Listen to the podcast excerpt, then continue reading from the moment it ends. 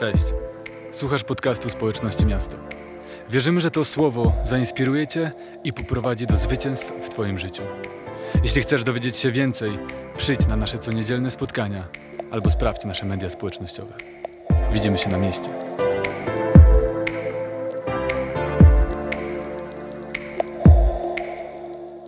Za dwa dni mamy święto, w którym cały świat mówi o miłości. Cały świat mówi o tym, co to znaczy zakochać się, co to znaczy być kochanym, co to znaczy robić coś wynikającego z miłości. Będziemy, większość ludzi na świecie będzie robiła coś związanego z miłością, jakaś randka, jakieś wyznanie miłości, jakieś podsumowywanie złamanych serc i nieudanych miłości, ale wszystko to się kręci wokół 14 lutego i e, walentynek. E, I pomyślałem sobie o tym, że dobrze, porozmawiajmy o miłości w takim razie e, w tym czasie i zacznijmy w tym czasie serię, która będzie traktowała o miłości, ale nie o ludzkim rodzaju miłości będziemy mówić, będziemy mówili o doskonałej miłości, o miłości naszego Boga. E, I seria, którą dzisiaj zaczynamy brzmi Zakochaj się na nowo. Zakochaj się na nowo. Jestem przekonany, że Boża miłość jest dla każdego, dlatego że On jest stwórcą każdego, stwórcą nas wszystkich. A więc On, który jest miłością, może i, i chce dawać swoją miłość każdemu. I zakochaj się na nowo, dlatego że jestem przekonany o tym, że bez względu na to, czy ty już kiedyś przeżyłeś swoją pierwszą miłość z Bogiem i zostałeś dotknięty tą miłością, e, to możesz zakochać się na nowo i odkryć coś nowego w tej relacji. Może to przygasło, a może wcale nie przygasło, ale wierzę, że jest wciąż więcej, a tym bardziej, jeśli w ogóle jesteś tutaj gościem pierwszy raz, dopiero gdzieś ktoś ci coś mówi o Bogu, to tym bardziej jestem przekonany, że możesz zakochać się na nowo, ale nie takim ludzkim rodzajem miłości, ale Bożym rodzajem miłości, o którym chcemy właśnie teraz mówić. Więc będziemy zakochiwać się na nowo w naszym Bogu i będziemy chcieli zrozumieć, czym ta miłość jest, jak to funkcjonuje. I, jest we mnie też ta, ta seria zatytułowana właśnie na nowo, żeby zakochać się, je, wynika też z tego, że miałem takie wątpliwości i tak myślałem, Boże, tak dobrze było w serii o obecności. Jest tak dobrze, tak, tak bardzo działasz w tym. Em, więc może nie kończmy tej serii. Pierwotnie to jeszcze miała być dalej seria obecności. Miałem takie, wiecie, ludzkie myślenie, może jak będę kontynuował serię obecności, to dłużej ta obecność cudowna, e, będziemy ją przeżywać i to będzie się jeszcze roznosiło. A jak teraz coś zmienię, to może utracimy tę obecność. I oczywiście wtedy przyszedł do mnie werset, że w doskonałej miłości nie ma lęku, więc nie mam co się obawiać, że kiedy zmienimy temat, to, to coś minie, to coś przeminie. Tak samo miałem z modlitewnym spotkaniem. Mówię, był tydzień modlitwy, ludzie przychodzili codziennie, codziennie coś się działo. Teraz zrobimy spotkanie takie po miesiącu i co? I czy coś się będzie działo, czy ty będziesz ze swoją obecnością? Ale miałem później takie poczucie, nic, nie muszę się niczego obawiać. Po prostu chcę przyjmować, chcemy przyjmować Jego miłość, więc chcemy zakochiwać się na nowo i pozwalać, żeby ta miłość nas zaskoczyła. Kiedy zaczynaliśmy serię obecności, takie jeszcze małe świadectwo, bo w ogóle budują mnie bardzo świadectwa, dlatego tak teraz zaczynamy nabożeństwo od świadectw. Dzisiaj dziękujemy Bognie jeszcze raz, możemy zabić brawa, że za to świadectwa i, Bogu chwała za to, za to uzdrowienie i za, za dar tłumaczenia języków i jak wiele może się dzięki niemu wydarzyć. E, zaczynaliśmy serię obecności i w tym kaza mówiłem kazanie, e, zacząłem je mówić i po nabożeństwie przyszedł do mnie jeden z naszych tutaj miastowiczy i mówi przepraszam pastorze, ale nie przesłucha... Wysiadłem w trakcie kazania. Ja tak mówię, hmm, zaraz się zacznie teraz, że zaczynamy trudne tematy. A on mówi, szedłem i poszedłem do, do męskiej łazienki i tam leżałem przez połowę tego kazania pod Bożą obecnością. I mówię, i powiedział mi tak, jeśli, jeśli to jest to, co nas czeka w tym roku i z tą wizją o Bożej obecności, to jestem w 100% przygotowany na to i w 100% nieprzygotowany jednocześnie.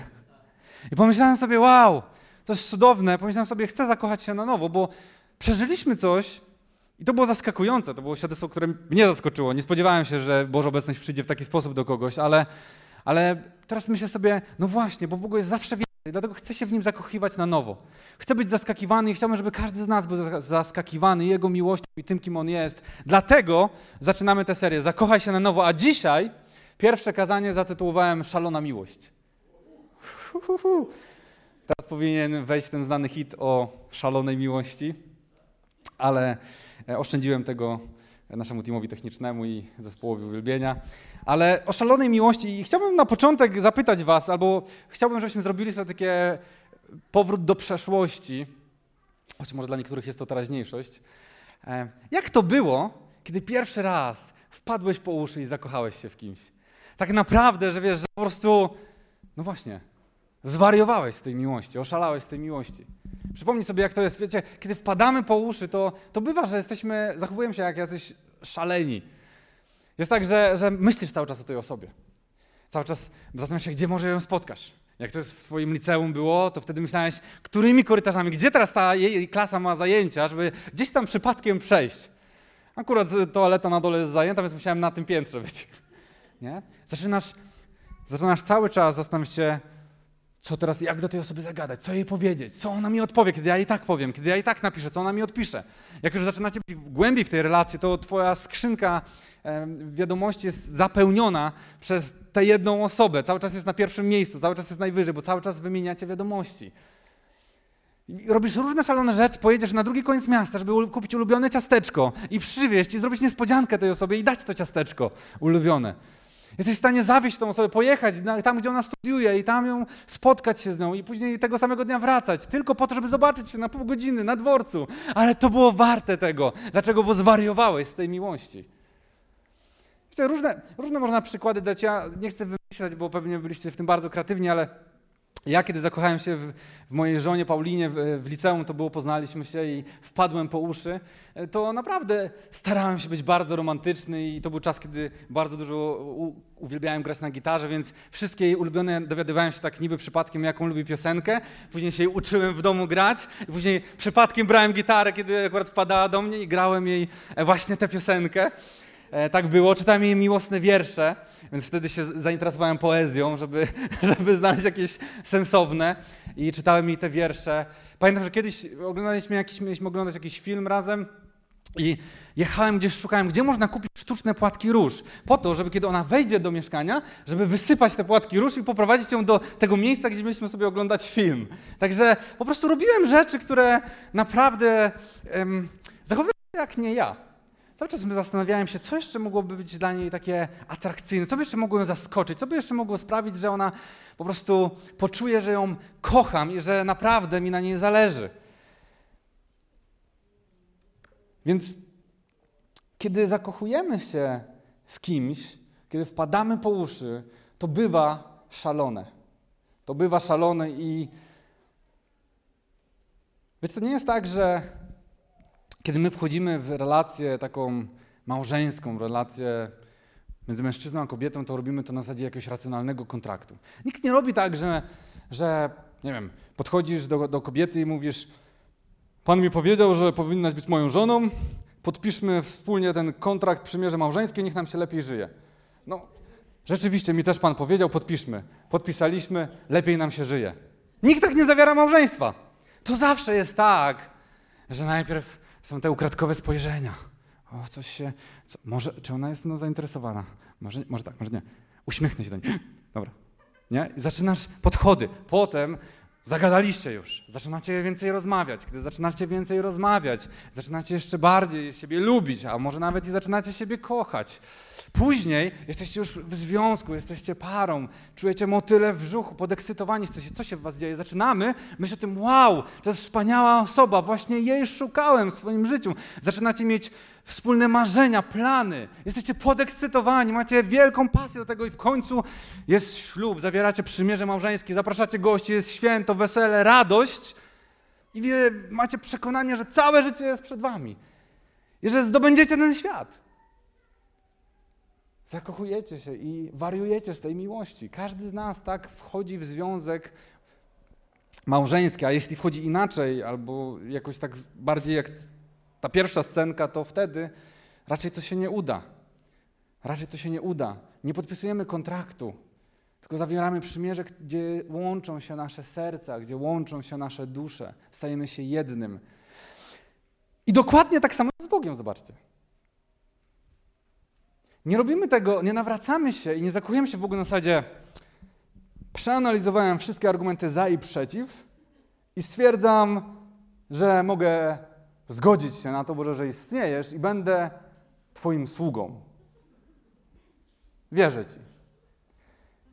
Słyszałem takie historie, ale wiecie, to nic nie zmienia. W sensie To jest jakiś spójny światopogląd, ale już mówiłem w ostatniej serii, że wiecie, Ewangelia nie jest dobrą nowiną dlatego, że jest filozoficznie poprawna. Ale jest dobrą nowiną dlatego, że całe, całe niebo czeka, aż stworzenie spotka się ze Stwórcą. Kiedy do tego dochodzi, to dochodzi do wielkiego wybuchu, przemiany, metanoi. A więc kiedy nawracasz to dokładnie tak samo. Najpierw są jakieś sygnały, Duch Święty przekonuje twoje serce. Coś, coś chyba tam jest. Co, jest, jest, chyba jakiś Bóg, coś jest więcej. Chyba to nie jest tak, że tylko to, co mnie otacza, tylko to, czego mogę dotknąć, zobaczyć, to jest wszystko w tym świecie. Zaczynasz się zastanawiać i Duch Święty przychodzi. Później jest jakiś moment przełomowy, kiedy słyszysz dobrą nowinę. Kiedy spotykasz się z tym, spotykasz się z dobrą nowiną i co najpierw się dzieje? Najpierw zalewają cię fale Jego miłości. Fu, On jest dobrym Bogiem. Czyli to nie jest ten zły Bóg, który mnie uczyli, że On mnie e, ukaże za coś złego, ale zalewa cię fala miłości. On jest dobrym Bogiem, On cię kocha. Kiedy spotykasz się z tą falą miłości i w końcu jakoś się w tym ogarniesz, zaczynasz stwierdzać, On jest tak dobry i kochający, a ja jestem takim grzesznikiem. I zaczynasz pokutować. Wow, to jest straszne. Zaczynasz płakać, zaczynasz żałować tego, jak żyłeś, tego, co robiłeś, tego, co jest za, za tobą. Widzisz swoją nieprawość. Ale kiedy już za, tak się mocno pogrążysz w tej pokucie, wtedy on znowu przychodzi, ale nie z falą miłości, ale z falami łaski. I zalewa cię falami łaski i mówi: Jest mój syn, którego posłałem z miłości do ciebie, aby on cię usprawiedliwił, żebyś nie musiał już tutaj być w tym bagnie, w tych łzach, w tym grzechu, ale żebyś mógł wstać do życia. I ty wtedy mówisz: Wow, to jest życie, to jest nowe życie. To jest przygoda, to jest coś ekscytującego. Po prostu zaczynasz odkrywać swoje powołanie, sens, znaczenie. Bardzo często mówimy, że wow, to jest jak podróż, zaczynam w ogóle jakiś nowy, zupełnie nowy rozdział w życiu. Ostatnio pewna osoba, która przyszła, niedawno się nawróciła, tydzień temu, do mnie mówiła, wiesz, ja się czuję, jakbym teraz zaczął jakąś ekscytującą podróż. Ciągle coś tutaj objawia mi Bóg, coś mi pokazuje, ja jakichś ludzi spotykam, coś się dzieje. Ja mówię, słuchaj, mówisz dokładnie tak, jak mówią nowonarodzeni ludzie, bo to jest nowa droga twojego życia, to jest podróż ekscytująca, zobaczysz. To wszystko, się, to wszystko jest przed tobą. Ciesz się tym czasem.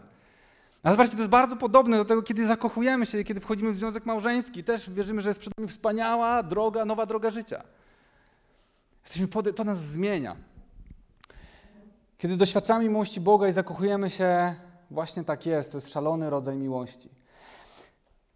Salomon, król Salomon, napisał w pieśni nad pieśniami. To jest dzieło, które, które opisuje w, w bezpośredni sposób relacje między mężczyzną a kobietą, oblubieńcem i oblubienicą. W bardziej metaforyczny sposób opisuje relacje między Bogiem a człowiekiem.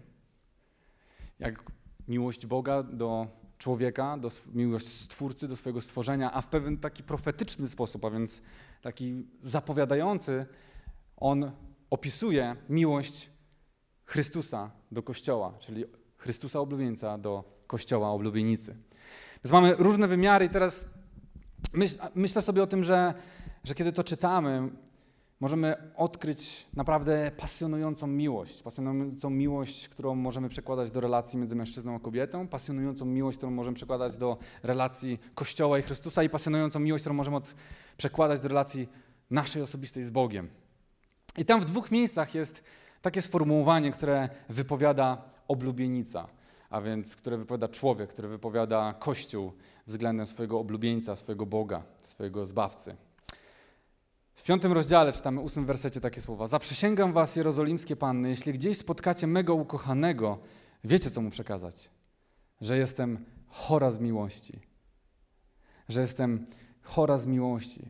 Że ta miłość po prostu doprowadza mnie do wrzenia. Że czuję się, jakbym odeszła od zmysłów. A więc Salomon, kiedy opisuje tę miłość, on mówi, ta miłość to nie jest zwykła miłość, to jest szalona miłość. To jest miłość, której ty chorujesz z tej miłości. I to działa dwustronnie. On choruje z miłości do ciebie, ty chorujesz z miłości do niego. Kiedy odkrywasz, jaką, jaką miłością on cię obdarzył? I zastanówcie się, bo, bo często znowu przechodzimy, jestem osobą wierzącą, ale nie mam w sobie takiej szalonej miłości. Ale zobacz, czy to, co my robimy jako wierzący, nie jest nieco szalone, to nie jest normalny mental, tak sobie myślę, bo kiedy się nawracasz, zaczynasz wierzyć i czytać książkę, która ma aż 2000 lat jest naprawdę bardzo oldschoolowa i nie, ma, nie, nie przystaje w wielu aspektach do współczesnych książek mentoringowych, coachingowych, jakichś psychologicznych. Nie, to, jest, to jest 2000 lat temu pisane, naprawdę duży old school.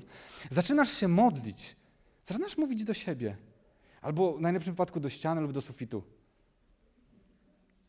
Zaczynasz wierzyć we wszystkie obietnice. Dwa tysiące lat temu albo jeszcze starsza obietnica. Ty mówisz, to mnie dotyczy, wierzę w to. Widziałeś kogoś, kto bierze jakąś, nie wiem, prastarą obietnicę, wtedy mówimy, a to są takie friki, co lubią jakieś takie tematy, nie wiem, wikingów, jakichś starych przepowiedni, czegoś tam. I ich traktujemy jako trochę takich pokręconych, ale my nie my, my mamy obietnicę od Boga. Na, to jest zupełnie racjonalne. To jest zupełnie normalne, kochani. Mamy prastare obietnice, które bierzemy do swojego życia i wszystko jest ok. Jakkolwiek jest źle w Twoim życiu, to wierzysz, że będzie dobrze. To nie jest normalny mental. Albo jak bardzo byś nie na, na, nasypił w swoim życiu, nie nagrzeszył w swoim życiu, masz przekonanie, że dzięki Jezusowi jesteś czysty jak łza. Zobaczcie, kiedy się nawracasz, nagle wszyscy mówią, co ty mi chcesz powiedzieć? Ja wiem, co ty robiłeś, gdzie ty byłeś, z kim piłeś. Więc co ty chcesz mi powiedzieć, że kim ty teraz jesteś? Jakimś tutaj świętoszkiem, święty się znalazł. Nie, jakby to dla ludzi nie jest normalne. Co więcej, wierzymy, że mamy życie wieczne. Że śmierć nie kończy wszystkiego. Że śmierć nie jest największą tragedią w naszym życiu. Dlatego, że mamy życie wieczne. To kolejne, nie, to nie jest zwykły mental. Teraz to jest takie standardowe chrześcijaństwo, które już nie jest do końca normalne, a teraz wchodzimy w tematy charyzmatyczne. Uuu, uzdrowienie? Dar, tłumaczenie języków? To naprawdę, wiecie, jak, jak, jak to ktoś z zewnątrz może usłyszeć, tak sobie spojrzeć, naprawdę bardzo łatwo skrytykować, skrytykować, powiedzieć, zwariowaliście. Więc kiedy zakochujemy się w Bogu, to co by nie mówić, jest w tym pewne szaleństwo. Dlatego, że to nie jest normalny mental, to nie jest normalne zachowanie. I Paweł, apostoł Paweł doskonale to rozumiał, dlatego w drugim liście do Koryntian 5, 13, 15 on mówi wprost: Jeśli szalejemy, to dla Boga. A jeśli jesteśmy przy zdrowych zmysłach, to dla Was, żebyście jeszcze cokolwiek zrozumieli. Dlaczego tak jest? Gdyż miłość Chrystusa przenika nas, którzy stwierdziliśmy, że jeden umarł za wszystkich, a przez to wszyscy umarli. Umarł zaś za wszystkich, aby ci, którzy żyją, żyli już nie dla siebie, ale dla tego, który za nich umarł i zmartwychwstał. A więc Paweł mówi: Oszalałem z tej miłości. Jestem chory z tej miłości. Dlaczego? Bo ta miłość przeniknęła mnie, przeniknęła moje serce. Uwierzyłem mu, że on umarł za mnie i ja mogę z nim umrzeć i razem z nim mogę zmartwychwstać. Po to, abym nie żył już dla siebie, ale dla niego, dla mojego stwórcy, dla mojego Boga. Oszalałem z miłości. Szaleję ze względu na Boga, pisze Paweł. I wiecie, dla świata to jest marnotrawienie życia. Oszalałeś ze względu na kogoś, kto według nich nie istnieje. A Paweł mówi: Jestem gotowy oszaleć z tej miłości. On zniewolił moje serce. I wiecie, to jest to szaleństwo, że kiedy Patrzcie, Paweł pisze, oszalałem, ponieważ ta miłość przeniknęła moje serce i teraz już nie żyję dla siebie, ale dla Niego. To znaczy, zmienia się wszystko, zginam kolano przed Nim i nie ja jestem w centrum, ale On jest w centrum mojego życia. Żyję już dla Niego, aby Jemu służyć, aby Jego wielbić, aby Jego chwalić. Czy tak nie jest w tych wszystkich romantycznych filmach, w których próbujemy kalkować tę doskonałą miłość? Wszystko już straciło dla mnie znaczenia, bo ona pojawiła się w moim życiu. Jestem w stanie rzucić wszystko, ponieważ zakochałem się w niej. Nieważne, co mówią moi rodzice, moi znajomi, ja kocham go. Więc idę za tą miłością. No i zobaczcie, to jest tylko kopia tego doskonałego wzoru miłości, w którym my wariujemy na punkcie tego, który nas zbawił. I nie żyjemy już dla siebie, ale dla Niego. I wiecie, dla świata to znowu jest nienormalne, dlatego że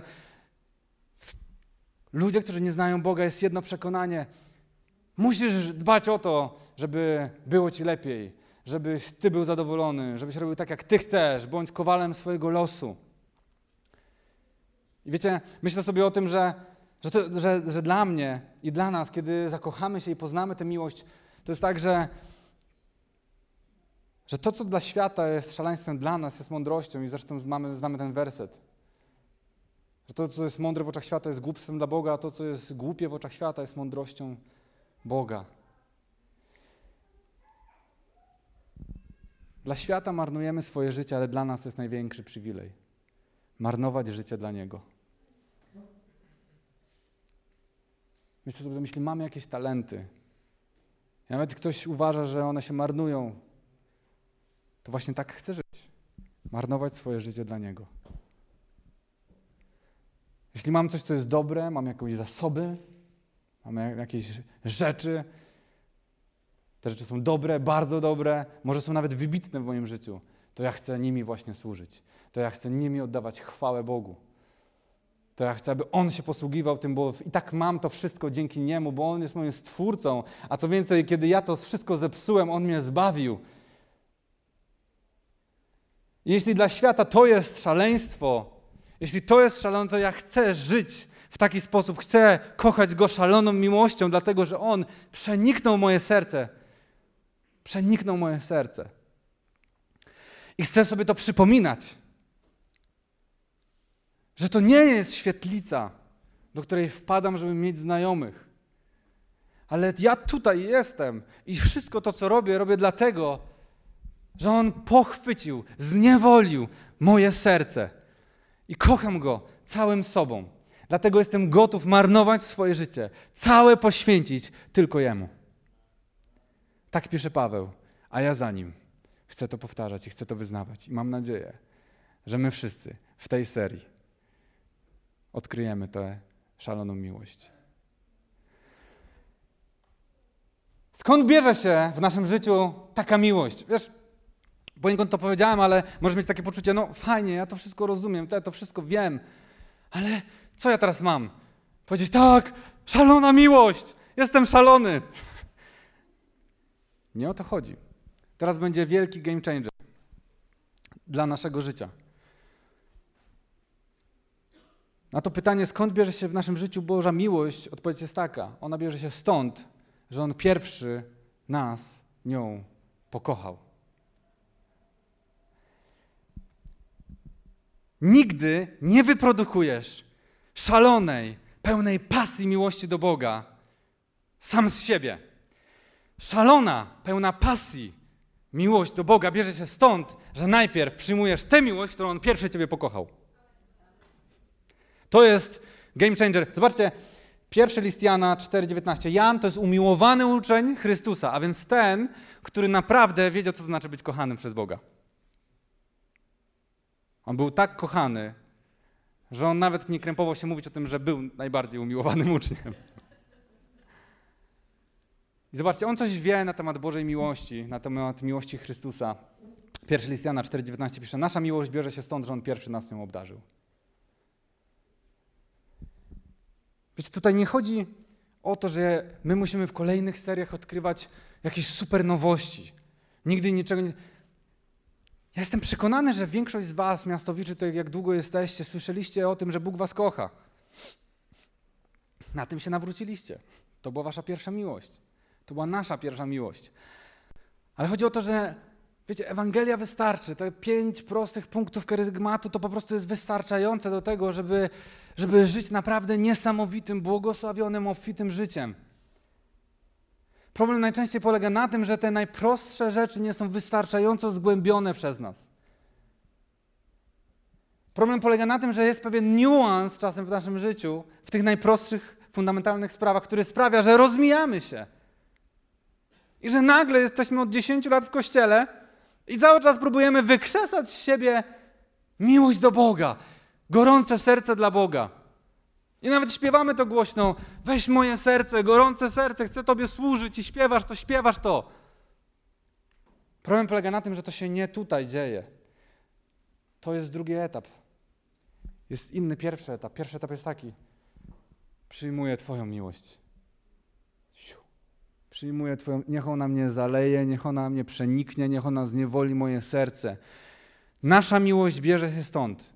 To jest największa lekcja o relacji miłości z Bogiem. Ona bierze się stąd, że On pierwszy nas nią obdarzył. Zawsze najpierw przyjmujesz Jego miłość. Przyjmujesz Jego miłość i stąd bierze się Twoja pasja. I stąd bierze się Twoja motywacja.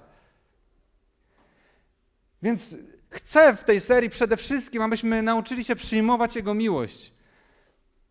Przyjmować Jego miłość i wiecie, On pierwszy nas nią obdarzył. W Biblii mamy całą masę dowodów tego, jak On nas kocha. Jaką miłością, szaloną miłością On nas obdarzył. Wiele historii, wiele wersetów, wiele słów, które wypowiada do nas. Wezmę trzy rzeczy. Trzy rzeczy, które dla mnie są po prostu spektakularne i oszałamiające, ale jest ich na pewno więcej. To nie jest katalog zamknięty.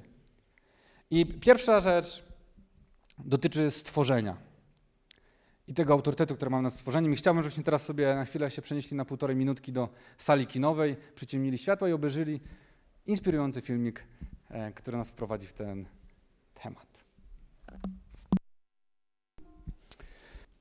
Nie było trudno znaleźć takie wideo, jest ich mnóstwo w internecie, w którym wpiszesz sobie piękno natury e, i wrzuci ci całą masę różnych kompilacji. Ja najbardziej lubiłem te scenki, jak te ptaki wzbijają się, wzbijają się w powietrze, jakoś po prostu patrzę na te skrzydła, patrzę na, na to, jak cudownie są stworzone te zwierzęta, jak doskonały jest to projekt.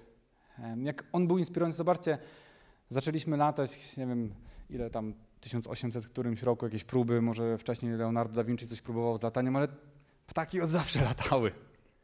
Od zawsze latały. One były inspiracją dla człowieka, żeby wzbić się i zdobyć przestworza. Pierwszym dowodem dla mnie szalonej miłości jest to, że, że Bóg stworzył świat w cudowny, przepiękny sposób i dał nam autorytet nad tym światem. Uczynił to miejsce naszym domem. Zobaczcie, Bóg stworzył cały świat, był z tego zadowolony, czytamy, że to jest dobre, jak miałoby być inaczej, On jest doskonałym twórcą i wszystko, co tworzy, jest dobre. Był z tego zadowolony, a na końcu, jako zwieńczenie tego dzieła, mówi, tworzę człowieka na mój obraz i na moje podobieństwo. I ten człowiek przejmuje autorytet nad ziemią. Przeczytajmy to, Księga Rodzaju 1, 27, 29. Stworzył więc Bóg człowieka na swój obraz, stworzył go na obraz Boga, stworzył ich jako mężczyznę i kobietę. Potem pobłogosławił im Bóg i tak do nich powiedział: Rozradzajcie się i rozmnażajcie, napełniajcie ziemię i podporządkowujcie ją sobie. Panujcie nad rybami w morzach, nad tym, co lata nad niebem oraz nad wszelkim zwierzęciem, które pełza po ziemi. Następnie Bóg powiedział: Oto daję wam wszelkie rośliny wydające nasienie na całej ziemi oraz wszelkie drzewa, których owoc ma w sobie nasienie. Niech wam to służy za pokarm. A więc Bóg tworzy przepiękny świat, cudowny świat i tworzy człowieka jako doskonałe, doskonałe zwieńczenie tego dzieła, jako swój, na swój obraz i podobieństwo i mówi, to miejsce, przepiękne miejsce jest waszym domem i wy nad nim panujecie, oddaję to w wasze ręce. W ogóle sam fenomen piękna. Zastanawiam się nad tym, że wiecie, nasza Ziemia to nie jest jakieś tam takie, jakaś przestrzeń, w której możemy egzystować. Ale widzisz przepiękny świat. Jedziesz sobie następnym razem, pojedziesz gdzieś tam na, do ciepłych krajów albo gdzieś tam na narty w góry. Weź stań na chwilę i zobacz, jakie to jest piękne.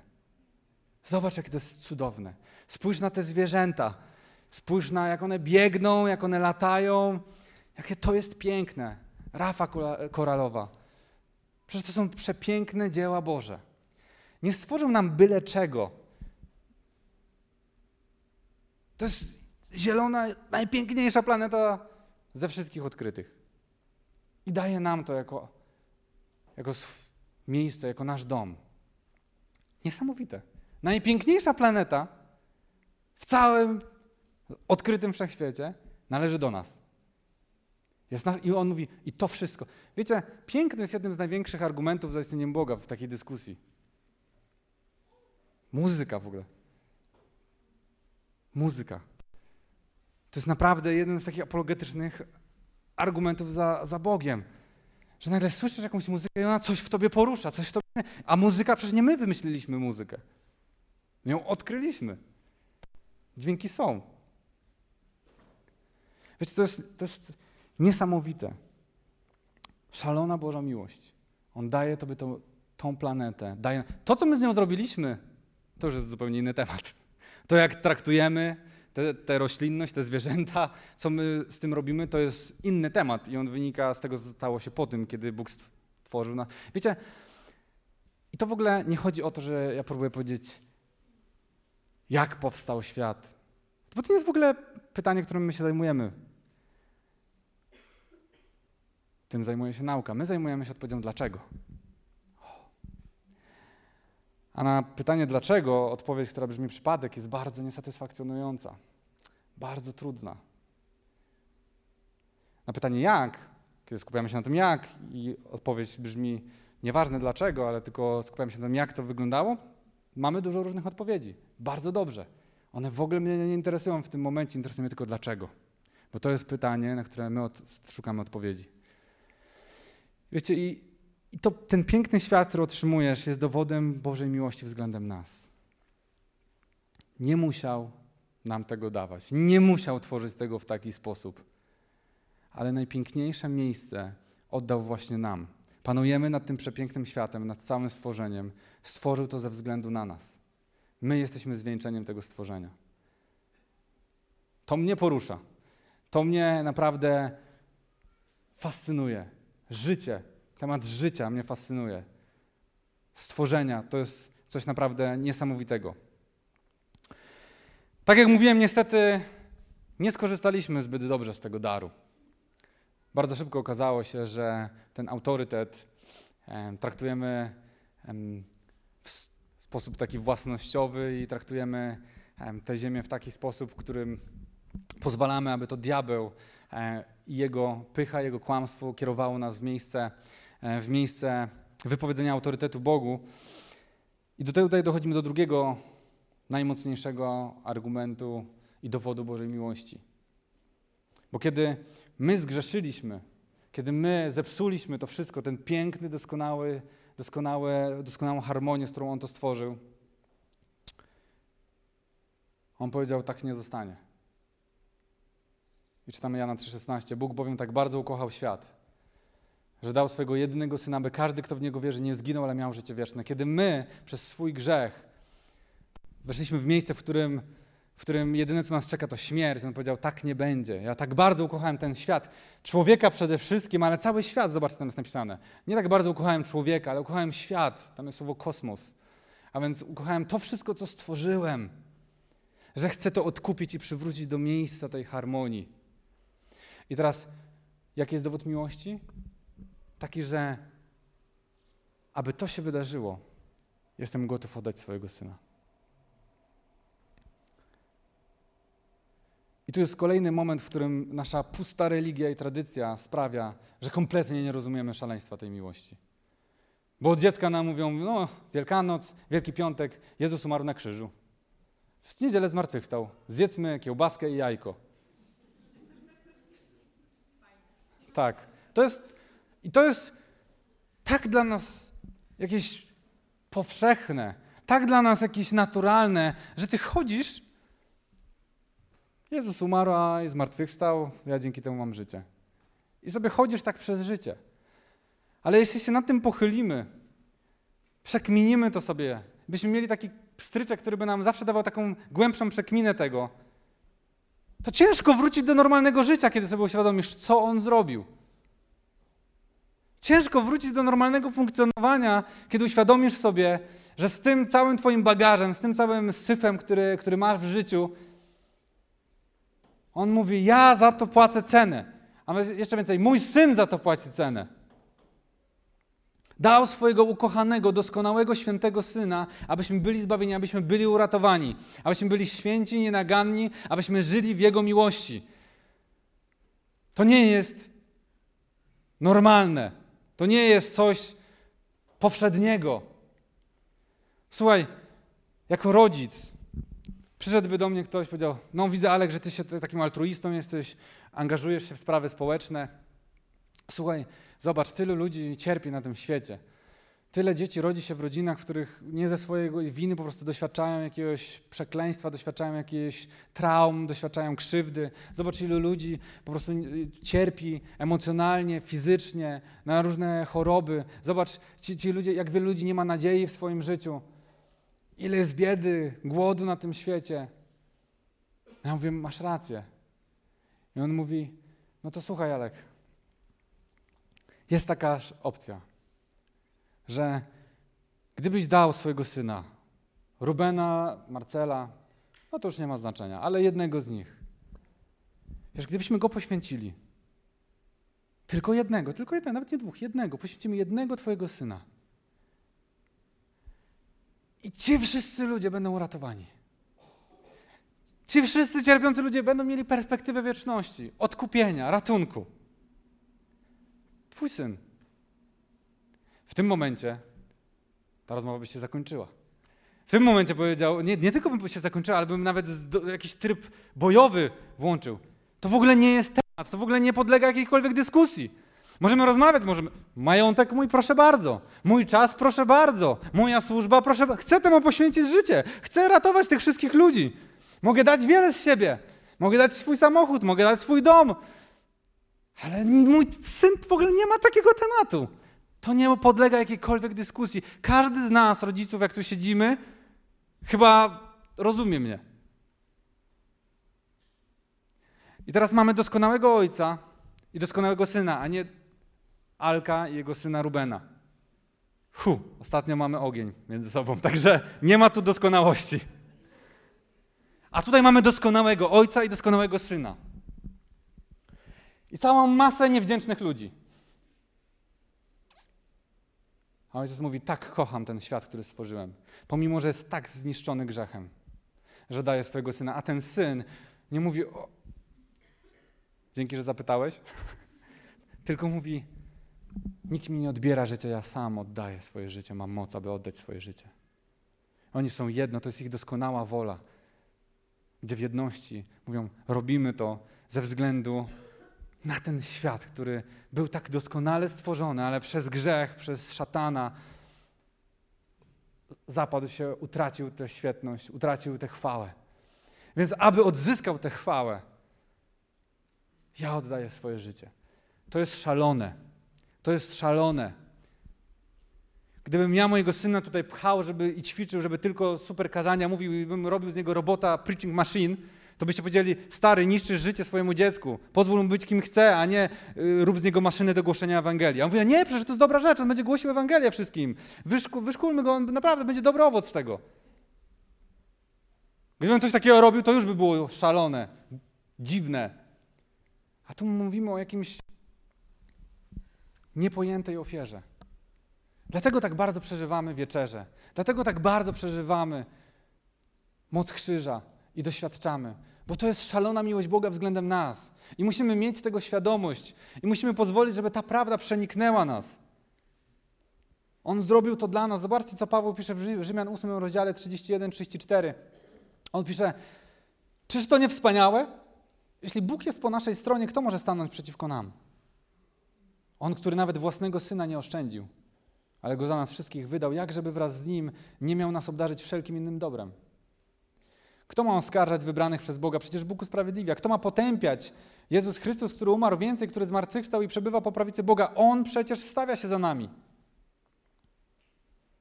Kto ma oskarżać? Bóg usprawiedliwia. Kto ma potępiać? Jezus wstawia się za nami. Paweł pisze, czyż to nie jest wspaniałe, czy to nie jest jakiś powód do szalonej radości, że Bóg jest po naszej stronie? Ten Bóg Ojciec, który oddał, nie oszczędził swojego Syna. Czasem mamy pretensje do naszych rodziców, że czegoś nie zrobili, kiedy byliśmy dziećmi, albo do naszego męża, żony, przyjaciela, jakiegoś lidera mamy pretensje, że czegoś nie zrobił.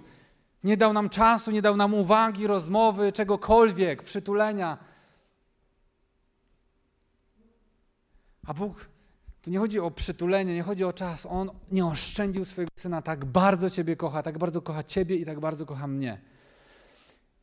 Ja mówię, jeśli zrozumiemy to, parafrazując Pawła, jeśli to zrozumiemy, to nie ma już żadnego oskarżenia, nie ma już żadnego potępienia, bo sam Jezus oddał swoje życie i wstawił się za nami. To jest szalona miłość. Niesamowita miłość, którą On nas obdarzył. To jest wspaniałe.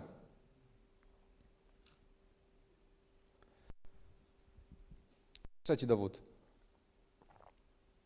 który wybrałem, mam nadzieję, że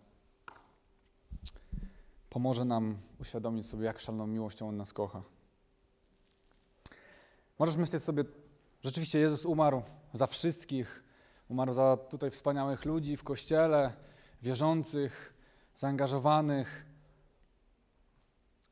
ale nie za mnie, bo ja no to nie zasłużyłem. Ja jeszcze mam tutaj swoje zmagania, muszę wyprostować swoje sprawy. Otóż to jest bardzo ważna prawda, którą teraz powiem. Jezus nie umarł za wszystkich, ale umarł za każdego. Nie umarł za jakąś tam zbiorowość, ale umarł za każdego z nas. I dla, dlaczego jestem przekonany i dlaczego to ma takie wielkie znaczenie? Dlatego, że w jego ekonomii, w jego logice, w jego królestwie jeden jest większy niż 99.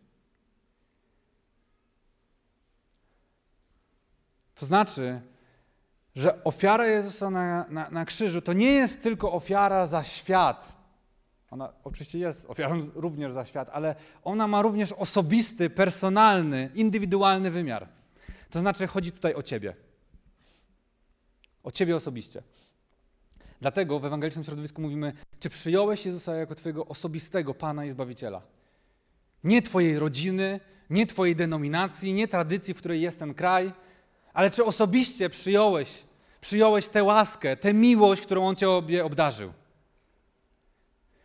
Dlatego, że w Jego ekonomii, w Jego myśleniu, w Jego logice chodzi tutaj właśnie o Ciebie.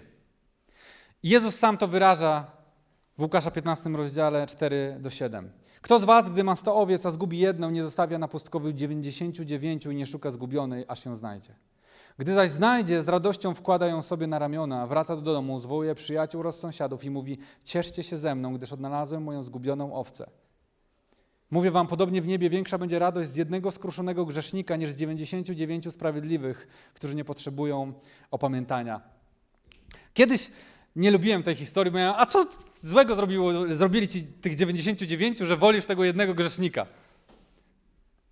Ale to nie chodzi o to, że on woli. Tu chodzi zupełnie o co innego w tej historii. Tu chodzi o to, żebyś zrozumiał, że ty jesteś tą jedną owcą.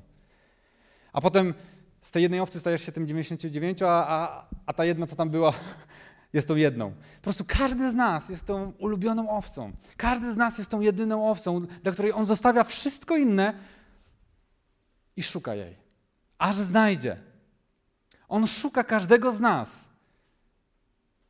Szuka każdego z nas w naszym życiu, w naszym zagubieniu, w tym labiryncie, w tych różnych problemach, pułapkach naszego życia, warowniach, w których jesteśmy zamknięci. On nas szuka, aż znajdzie. A kiedy znajdzie, wtedy razem z całym niebem się raduje.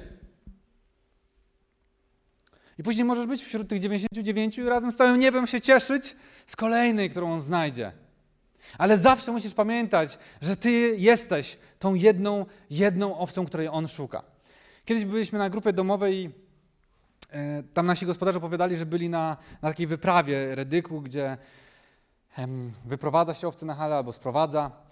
I nie, nie wchodzę na szczegóły, taka jedna historia, która mi utkwiła w pamięci, że oni podczas tej wyprawy zadali pytanie pasterzowi tych owiec, który jest w rodzinie, która z pokolenia w pokolenie zajmuje się pasterstwem i pytają, a która jest twoja ulubiona owca w tym stadzie? I on tak chwilę pomyślał i mówi, ta jest moja ulubiona. I oni tak już myślą, to się trzeba przyjrzeć i on mówi, za chwilę, i ta jest moja ulubiona, i ta jest moja ulubiona, i ta, i tamta, i tamta też. I tak to jest piękny obraz tego, jak jest z nami. Jesteś Jego ulubioną owcą. Jesteś Jego ulubioną owcą. Tutaj chodzi o osobisty wymiar. Nie chodzi o, o, o, to, że tutaj mamy zgromadzić jak najwięcej osób, które będą po prostu sobie z czegoś słuchały i kiwały głowami, podnosiły ręce. Chodzi o zgromadzenie ludzi, którzy narodzili się na nowo w tej miłości. A potem po prostu, żeby było fajniej, żeby sobie nawzajem usłużyć i żeby razem zorganizować i mieć większą siłę oddziaływania, gromadzimy się razem. Ale zasadniczo w tym wszystkim chodzi o to, że jesteś Jego ulubioną owcą i On Ciebie szukał. Zostawił 99 i szukał Ciebie. Kiedy umierał na krzyżu, widział Ciebie. To jest ten osobisty, indywidualny, personalny wymiar miłości Bożej względem Ciebie, Twojej relacji z Nim. Taka jest logika Bożego Królestwa, taka jest ekonomia, tak On liczy. Jeden jest większy niż 99. Twoje sprawy, kiedy się modlisz, są najważniejsze. Inne sprawy nie mają znaczenia. Ale obok stoi drugi. Te sprawy są najważniejsze. Te sprawy, te są najważniejsze, tamte się nie liczą. Na tym polega to, że on jest wszechobecny i wszechmocny i wszechwiedzący. I doskonały. On to ogarnie. On to ogarnie. On to ogarnie. Skoro pasterz, pasterz w XXI wieku, po prostu człowiek, który zajmuje się pasterstwem, może mieć każdą ulubioną swoją owcę w stadzie i ogarnia to jakoś, to tym bardziej nasz Bóg może mieć swoje ulubione owce. Każdą swoją ulubioną owcę. I za każdą z nich jego syn oddał życie. To jest szalone. Ludzka perspektywa jest inna. 99 jest zawsze lepsze niż jeden. 99, lepiej mieć 99 zł niż jedną złotówkę, lepiej mieć 99 pracowników niż jednego, lepiej mieć 99, nie wiem, klientów niż jednego. Zawsze 99 jest lepsze niż jeden. Ale nie w Bożym Królestwie. Ale nie w Bożym Królestwie. Jesteś Jego ulubioną owcą.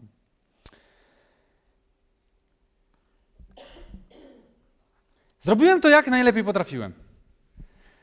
Chciałem powiedzieć o szalonej Bożej miłości i nie umiem więcej jeszcze wykrzesać z siebie i jeszcze bardziej tutaj pokazać tego szaleństwa i pokazać tej pasji, którą Bóg ma względem nas. Myślę, że każdy z nas musi przyjąć to po prostu do swojego życia, musi, musi pomyśleć nad tym. Bo nikt, nie wiem, może ktoś ci coś jeszcze powie, jeszcze jakiś inny przykład, inną historię, jakieś świadectwo ze swojego życia, ale to będzie się kręciło wokół tych trzech najważniejszych prawd. Tych trzech najważniejszych prawd dotyczących całej historii świata. Zawsze to się będzie sprowadzało do tych rzeczy. I,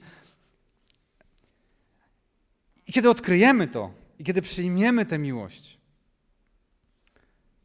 to wtedy wzbudza w nas szaloną miłość względem Niego. Kiedy już przyjmiesz tę miłość, kiedy to Ciebie przeniknie, zniewoli Twoje serce, wtedy zaczynasz z tego miejsca szaleć ze względu na miłość do Niego, działać ze względu na miłość do Niego, głosić ze względu na miłość do Niego, żyć ze względu na miłość do Niego. Jego miłość nie jest pasywna, ona jest zawsze aktywna. Ona nas pobudza do działania. Zobaczcie, Paweł mówi: Szaleję z tej miłości, gdyż ona przeniknęła mnie, a kiedy mnie przeniknęła, to nie żyję już dla siebie, ale dla Niego. A więc zaczynam działać, chcę o tym opowiedzieć całemu światu. I to słowo tam przenika, ono też jest tłumaczone jako zniewala. On mówi: Jestem już niewolnikiem tej miłości. Po prostu jestem już w kajdanach dla Chrystusa. Wszelkie kajdany ludzkie zostały zerwane, a teraz mam już tylko jedne. Kajdany, którymi zniewoliła mnie miłość Boża. To nas przynagla do szalonego życia, do szalonej miłości, zniewala nasze życie. Nic innego się nie liczy, tylko On się liczy. On jest ostatecznie spełnieniem naszego życia, On jest celem naszego życia. To jest trudne chrześcijaństwo. I tutaj zaczynamy, teraz wchodzimy w miejsce, kiedy przestaje to być takie zwykłe kazanie. Dlatego, że jesteśmy skonfrontowani teraz, czy rzeczywiście ten rodzaj miłości, którym On nas ukochał, przyjęliśmy. I czy to, co On zrobił dla nas, rodzi w nas tę samą miłość względem Niego. Czy On nie jest przypadkiem dodatkiem do naszego życia? Czy On nie jest jakąś tradycją do, w naszym życiu? Czy On nie jest jakimś dobrym sposobem, dobrą filozofią w naszym życiu? Czy rzeczywiście jesteśmy zniewoleni? Czy On jest ostatecznym celem naszego życia? I żeby to zrozumieć, warto przeczytać kogoś, kto jest, był, był apostołem narodów i jest dla nas wielkim wzorem, a więc znowu Pawła. Bo to, co za chwilę przeczytam, otrzeźwia mnie bardzo mocno. Drugi list do Koryntian 11, od 23 wersetu, czytamy o szaleństwie Pawła.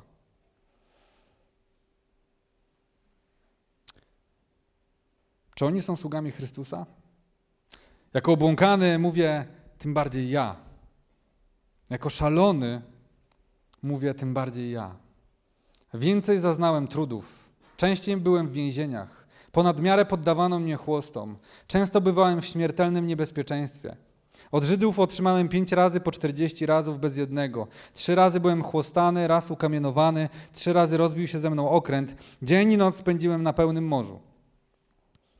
Często bywałem w podróżach, w niebezpieczeństwach na rzekach, w niebezpieczeństwach ze strony zbójców, w niebezpieczeństwach ze strony rodaków, w niebezpieczeństwach ze strony pogan, w niebezpieczeństwach w mieście, w niebezpieczeństwach na pustkowiu, w niebezpieczeństwach na morzu, w niebezpieczeństwach między fałszywymi braćmi, w trudzie i znoju, często w bezsennych nocach, w głodzie i pragnieniu, często w postach, na zimnie i w nagości. A poza tymi sprawami, gdyby było mało, pozostaje moja codzienna odpowiedzialność, troska o wszystkie kościoły. Kto słabnie, a mnie to nie osłabia? Kto wywołuje skandale, a ja przy tym nie płonę? Skoro już muszę się szczycić, to będę się szczycił moją słabością.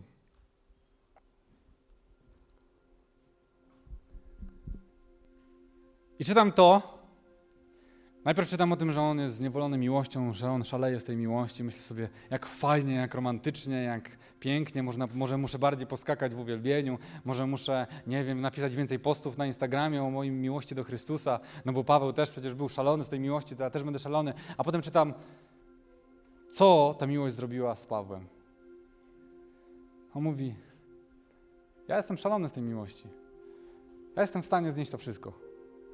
Ja mogę, ja mogę być w niebezpieczeństwie, mogę być atakowany, chłostany, wyzywany, mogę nie mieć nic, mogę, mogę po prostu być. Moje życie może być nieustannie zagrożone, ale ja oszalałem. Dlatego to nie ma znaczenia. Więc będę się tym szczycił. Jeszcze do tego są te wszystkie wasze problemy kościelne, wspólnotowe, relacyjne, skandale, jakieś wasze odpadania od wiary. To już jest taka mniejsza kategoria. W moim życiu jest tylko ta druga część. Jakieś tam skandale, problemy relacyjne i tak dalej, jako dla pastora. Ale tej pierwszej części, która robi takie wrażenie, nie ma w ogóle. Nikt mnie nie prześladuje, nikt mnie nie chłoszcze. Nie mam żadnych niebezpieczeństw związanych z moją służbą. Czy to znaczy, że teraz mówię, ruszajmy wszyscy w jakieś miejsca, gdzie chrześcijanie są prześladowani, narażajmy swoje życie, rób coś niebezpiecznego, wtedy będziesz szalony z miłości. Nie, nie, nie, w ogóle nie o to chodzi. Po prostu, kiedy to czytam i czytam o tym, co to znaczyło dla Pawła być szalonym z miłości, to wiem, że w tej mojej miłości, w tej mojej relacji z nim jest jeszcze znacznie więcej. Jest jeszcze znacznie więcej i wiecie co? Pragnę tego więcej. Pragnę tego więcej. Chcę, tego, chcę to odkryć. Co to znaczy być szalonym z tej miłości, skoro Paweł był gotów znieść to wszystko, a dla mnie czasem jakiś problem we wspólnocie już sprawia, że już mi się nie chce. To znaczy, że ja jeszcze nie przyjąłem tego, co On dla mnie zrobił, tego, jak On bardzo mnie kocha. I wtedy mówię, w takim razie, Boże, chcę to poznać, chcę jeszcze lepiej zrozumieć, jak bardzo mnie ukochałeś, jak szalony jesteś z tej miłości i chcę zachorować z tej miłości dla Ciebie. Aby jakieś bzdety, jakieś małe sprawy nie rozpraszały mnie, żebym nie przejmował się tym, bo Ty jesteś celem mojego życia. Ty jesteś sensem mojego życia.